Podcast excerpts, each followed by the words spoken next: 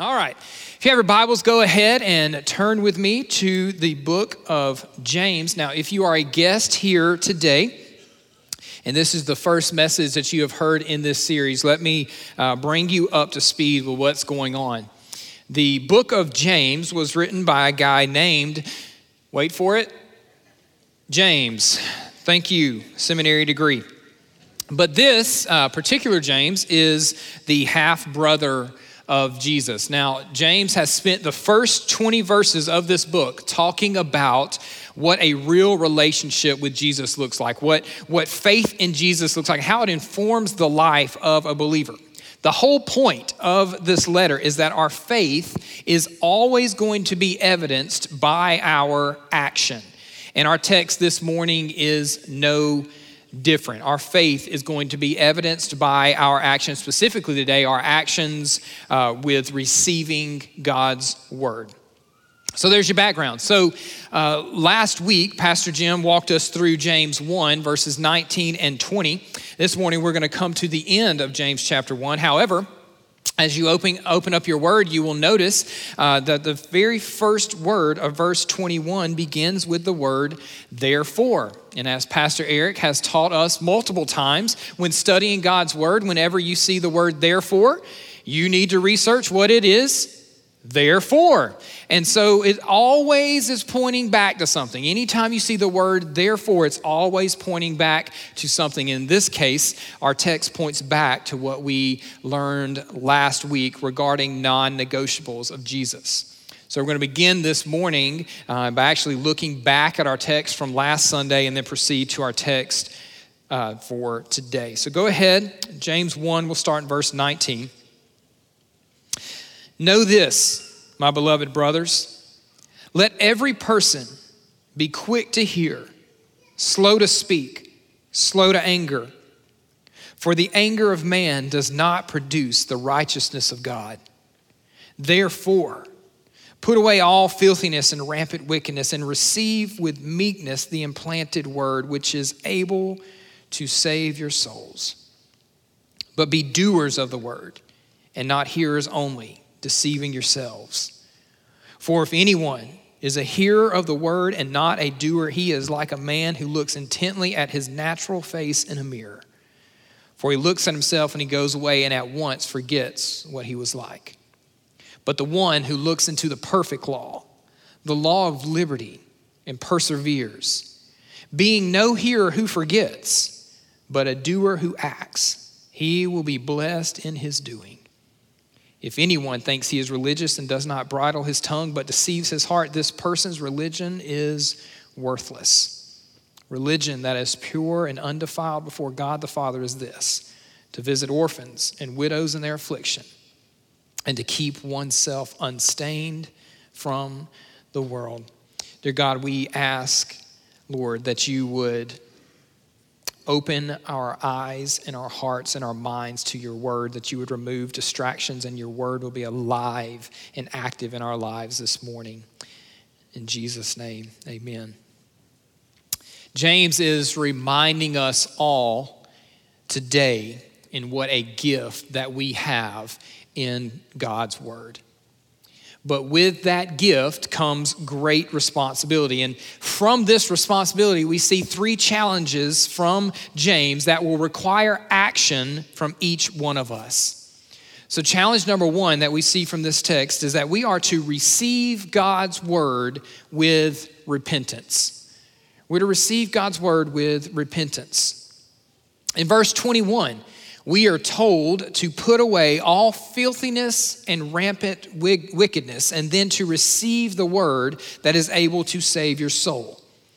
This is a picture that we see painted multiple times in Scripture putting off the old self and putting on the new self. Paul actually talks about this same principle in Colossians 3, where we are told to put off things like sexual immorality and impurity and lust and evil desires and idolatry and anger, other godless behaviors. But then he follows that up with challenges, challenging us to put on some things. We should put on mercy and kindness and patience and thankfulness, gentleness, and, and above all, love. So the old person is the old bundle of attitudes and emotions um, that, that we used to be. That's who, that's who I was before I was called out of the darkness by the voice of Jesus. The new person is the new bundle of attitudes and emotions and practices that Jesus has called us to become. We take off the old person and we put on the new person. Which really leads us to kind of ask ourselves a question this morning, a kind of a personal reflection question is what is God currently putting off and putting on in your life? What is He currently doing?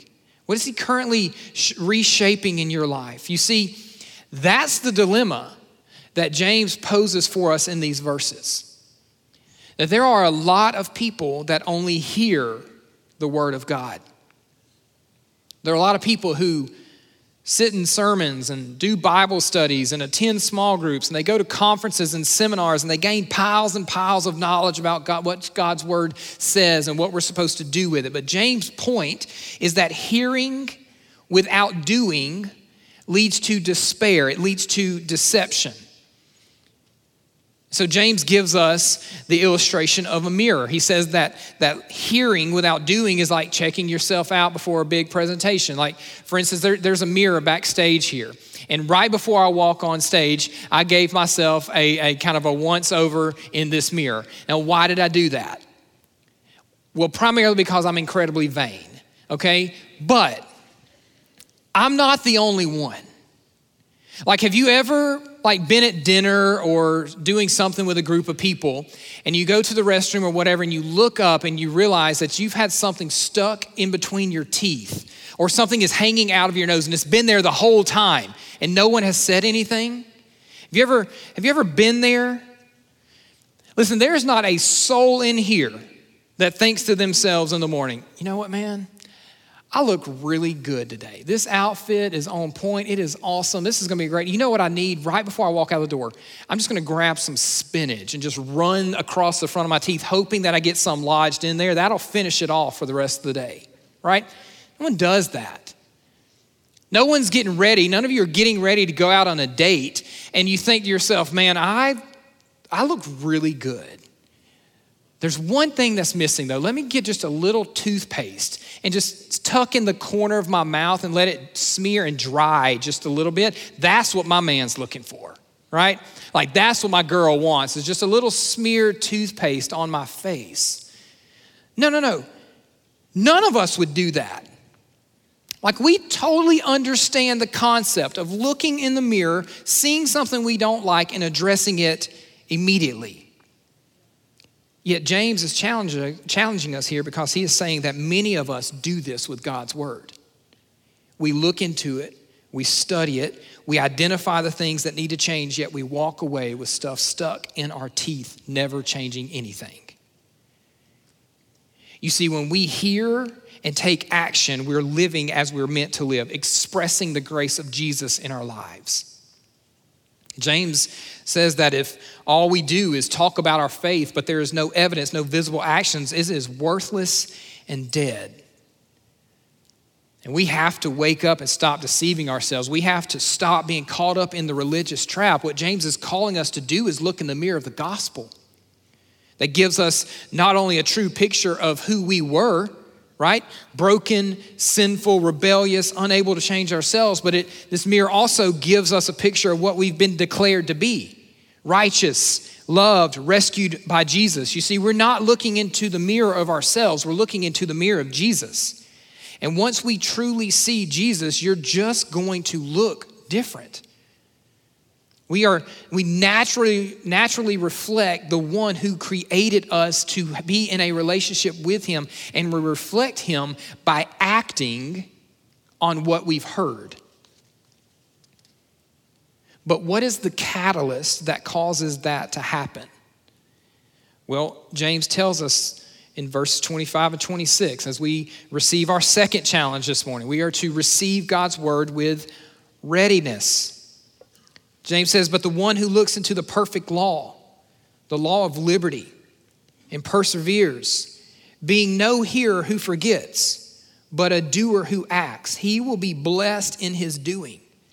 If anyone thinks he is religious and does not bridle his tongue but deceives his heart, this person's religion is worthless. You see, this is kind of where a surprise twist comes for many of us. Because in these verses, James perfectly marries the law and the gospel and says it is possible for them to coexist. And that's primarily because of Jesus. In verse 25, the law uh, that James refers to here is, is the Old Testament law, the, the Ten Commandments, and uh, a bunch of rules and regulations that were passed down to the Hebrews. But he calls it the perfect law, the law of liberty, which means that when Jesus came, the law was fulfilled in him. You see, the law by itself does not liberate, it enslaves. The law reminds us that we can never keep the law. I mean, some of us broke six out of the Ten Commandments before we left the house this morning. The law was never meant to stand alone. It was always meant to point forward to Jesus, the only one who could perfectly fulfill it. That's why James says that we are now looking into the law of liberty. Jesus did something for us that we could never do for ourselves in fulfilling the law on our behalf. He kept every part of it. He never sinned, never broke the law, never stood condemned and guilty before God until he hung on the cross in our place. And he then gave us the Holy Spirit to transform us not through the law, but through grace. And this is why James is reminding us that hearing and then doing leads to blessing.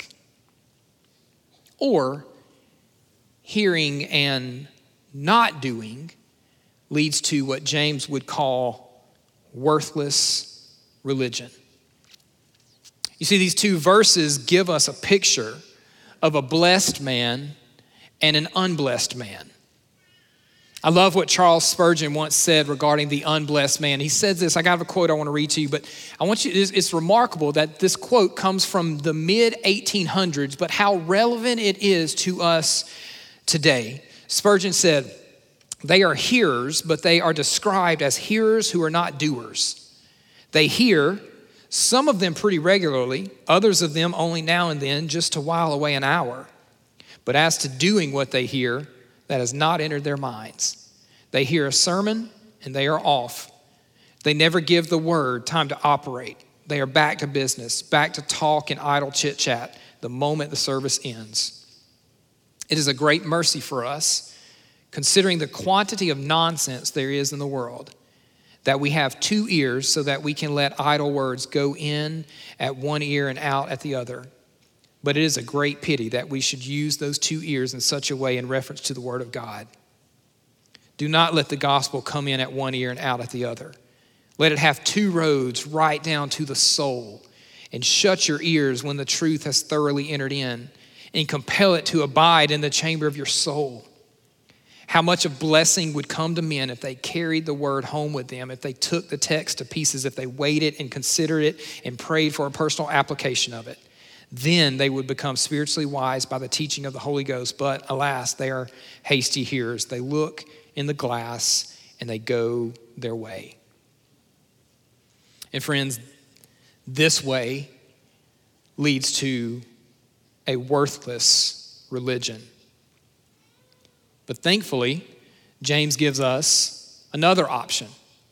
Verse 25, where he says, But the one who looks in the perfect law, the law of liberty and perseveres, being no hearer who forgets, but a doer who acts, he will be blessed in his doing. James lays out four directives in this verse that will result in being blessed. Directive one says, But the one who looks into the perfect law, in other words, a student of God's word. That's directive number one. Directive number two, we are told to persevere. Those who are not swayed, they are steady in their faith, which then leads to directive number three of being a hearer, uh, being no hearer who forgets. They remember the teachings and directions of the word, which results in directive four a doer who acts, not someone who just hears. And these four directives lead us to God's blessing. Now, before we move on, there's always the possibility that you will misunderstand this point. And as many times as we've heard this truth, it's important to explicitly state it again. Simply doing does not save you. Simply doing does not save you. You cannot make yourself acceptable before God by doing anything apart from Jesus. I've heard it said before that Christianity is not spelled D O, but D O N E. Because Jesus did everything necessary for us through the cross and the resurrection. And because of that, it's all done. But when we understand what was D O N E, we will then D O. And that action will lead to God's continued blessing on our lives. Pure religion leads to action. Pure religion that has been redeemed and fueled by the gospel, it transforms us and it transforms our world, which then leads us to our final challenge that we see in our text this morning. We are to receive God's word with responsiveness. Responsiveness. James gives one particular action step for what pure religion looks like, and he unpacks that in verse 27 we are to care for who Jesus calls the least of these. In particular, the widows and the orphans. In the Bible, you can find over 60 distinct times where the people of God are commanded to care for the orphans or care for the widows, care for the outsiders. It began during uh, the time of the Exodus when God commanded the Hebrew nation to take care of those uh, sojourners that crossed their paths.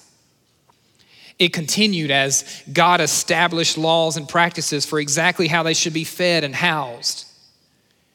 And then when Jesus came, he perfectly exemplified one who reached out to people who were in their greatest need. Jesus embraced the leper. He loved the widow. He brought attention to the plight of the fatherless. And, and Jesus' example now becomes our command. Because God's clear will for the people of God is to care for those who can give us nothing in return. Now, obviously, my family is very passionate about adoption. We adopted our youngest son, Merrick, from Ethiopia in, in 2010. And I remember, I remember vividly getting the phone call that we had been matched with our Merrick. We were at the North Carolina Zoo, and apparently it's the only spot in the entire state of North Carolina that cell phones don't work. In case you needed to know that. But we get out uh, outside of the zoo, we're in the parking lot, we're loading up the car, getting ready to go, and, and April and our phones just start both alerting us like crazy, all with the same messages. Call us back, call us back. You've been matched. We've got you a kid. You guys are matched together. Call us back, call us back. Call us by 4 p.m., which is when we, we you know, the office closed. Of course, it's 4:05 p.m., right? Which led to the longest night ever. But the next morning comes and anxiously awaited on the agency to open up. And we got on the phone, and I will never forget this moment for the rest of my life. They started, started telling us all these details of this sweet little boy. And they told us to open up our email. And upon opening up our email, this picture here pops up. I mean, come on. Merrick, just so we know, gave me permission to show this picture, and he's now got his head inside his jacket, right? but I remember thinking in this moment, that was my son. I'd never met him, I had never held him.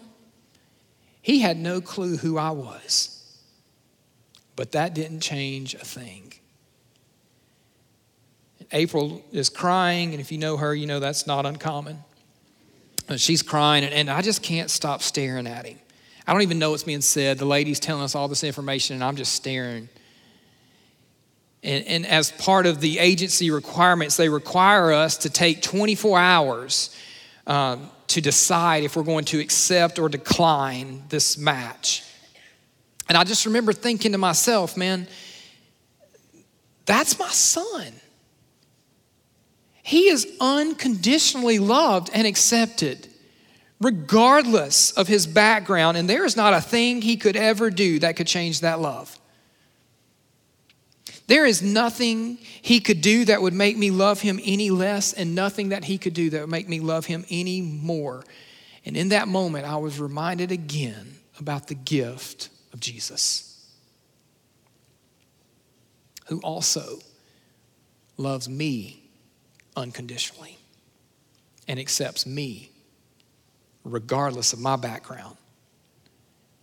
And there's absolutely nothing that I could do to make him love me any less or more than he does at this moment. He adopted me as his son. Friends, before we knew we needed a rescue, Jesus came to rescue us.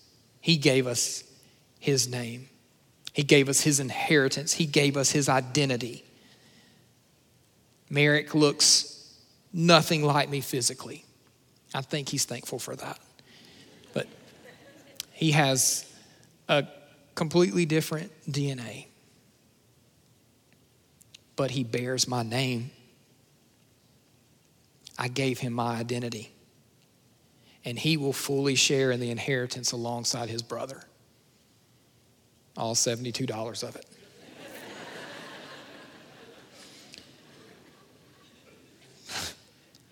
But he was grafted into our family. And outside of his skin color, you can't tell where one Scott offspring ends and the other one begins. And as followers of Jesus, we have no choice but to care for the widow and the orphan. Now, let's be fair. What does that look like practically? Not everyone that hears this message is going to adopt. Not everyone who hears this message should adopt. But everyone who is a believer has a mandate to care for the least of these. And so maybe it does mean that you adopt. Maybe it does mean that you start the process of training to be a foster parent. Maybe it means that you financially support a family who is trying to raise thousands of dollars so they can adopt. Maybe it means that you reach out to the lady across the street who just lost her husband last year. Listen, I love this. We have some of the most amazing deacons ever at Hillcrest. And, and listen how cool this is. They are actually planning a work day this coming Saturday to go out and do this. They have got a work day set aside this Saturday where we've had widows within our church that are asking for some help just to do some odds and end things around their home. And our deacons are going out putting this into practice. But here's, here's the reality there are more needs than there are people. And so maybe your response to this today is as soon as this service is out, you go out to that next step center and you sign up to say, you know what, I will, I'm going to go help. I'm going to do something for these widows. The, the, here's, the, here's the point real faith is not going to just sit there, it's going to lead you to do something in Jesus' name in the world in which you live. And again, this happens because we've been adopted ourselves. Jesus left heaven, lived on earth, and adopted us into the family of God. And you, and as you are amazed at the beauty of what God has done, it changes you on the spot because your desires change. And that is what God is after. You see, He's not just after obedience. He's after a whole new kind of obedience, one that grows from desire, where you obey God because you love God, where you crave righteousness because you love righteousness. And only the Holy Spirit, released through faith in the gospel, has power to do that. Only faith in the gospel, not doctrinal knowledge, changes you. So when you are struggling in your marriage, you just you don't just need to learn new techniques in marriage. The power to really change in relationships comes from the gospel. Learning five new steps to becoming a more thoughtful husband is not nearly as important as embracing the 10 billion steps Jesus took to you when he died on the cross. When you you're struggling as a parent because your children are struggling with sin and you can't make them love the right things no matter what you say, where do you turn? I mean, sure, you can try to force them to conform to the laws, but you can't produce righteousness in their hearts through the law. Heart's change only comes from the gospel. So you turn to it for hope and you pray in faith that power to be released in your life and in their lives. And let me just say this to the kids in here who might be struggling in that sin, and you've got parents on their knees praying for you. You need to wake up and thank God that you have that type of parents. Because there are people all over this world that wish they had that. And when you struggle with sin and you've fallen again, you look at the finished work of Christ and you thank God that His acceptance of you no longer relies on how well you live the Christian life. You declare, My acceptance is not based on how well I've run, but on Jesus' finished work. You see, when I fall, He is still standing. When I feel weak, He is still strong. When I feel unrighteous, He is still holy. And so, as as we get ready to wrap this up this morning, I just want you to remember that you are as accepted in God's sight as if you had never sinned a single time because the finished work of Christ has become your righteousness. The nature of the gospel is that we give, expecting absolutely nothing in return. As a matter of fact, it is that we give knowing that most of the time we will not receive anything in return. But emptying orphanages around the globe is simply social justice if we're not doing it because the cross compels us. Earthly adoption is not the ultimate answer, heavenly adoption is. Caring for orphans and widows and those who are the least of these, are just examples that point a lost world to the beauty of reconciliation. But without Christ, it's short lived and temporary. We love because we have been loved. We serve because we have been served. We humble ourselves because one greater than us humbled himself in his death on the cross. And if we understand how we've been loved as someone who is helpless, we will love others who are helpless. And all of this is a direct result of receiving God's word through repentance, receiving God's word through readiness, and receiving God's word through responsiveness. So the response today is pretty easy. Like, how are we going to respond?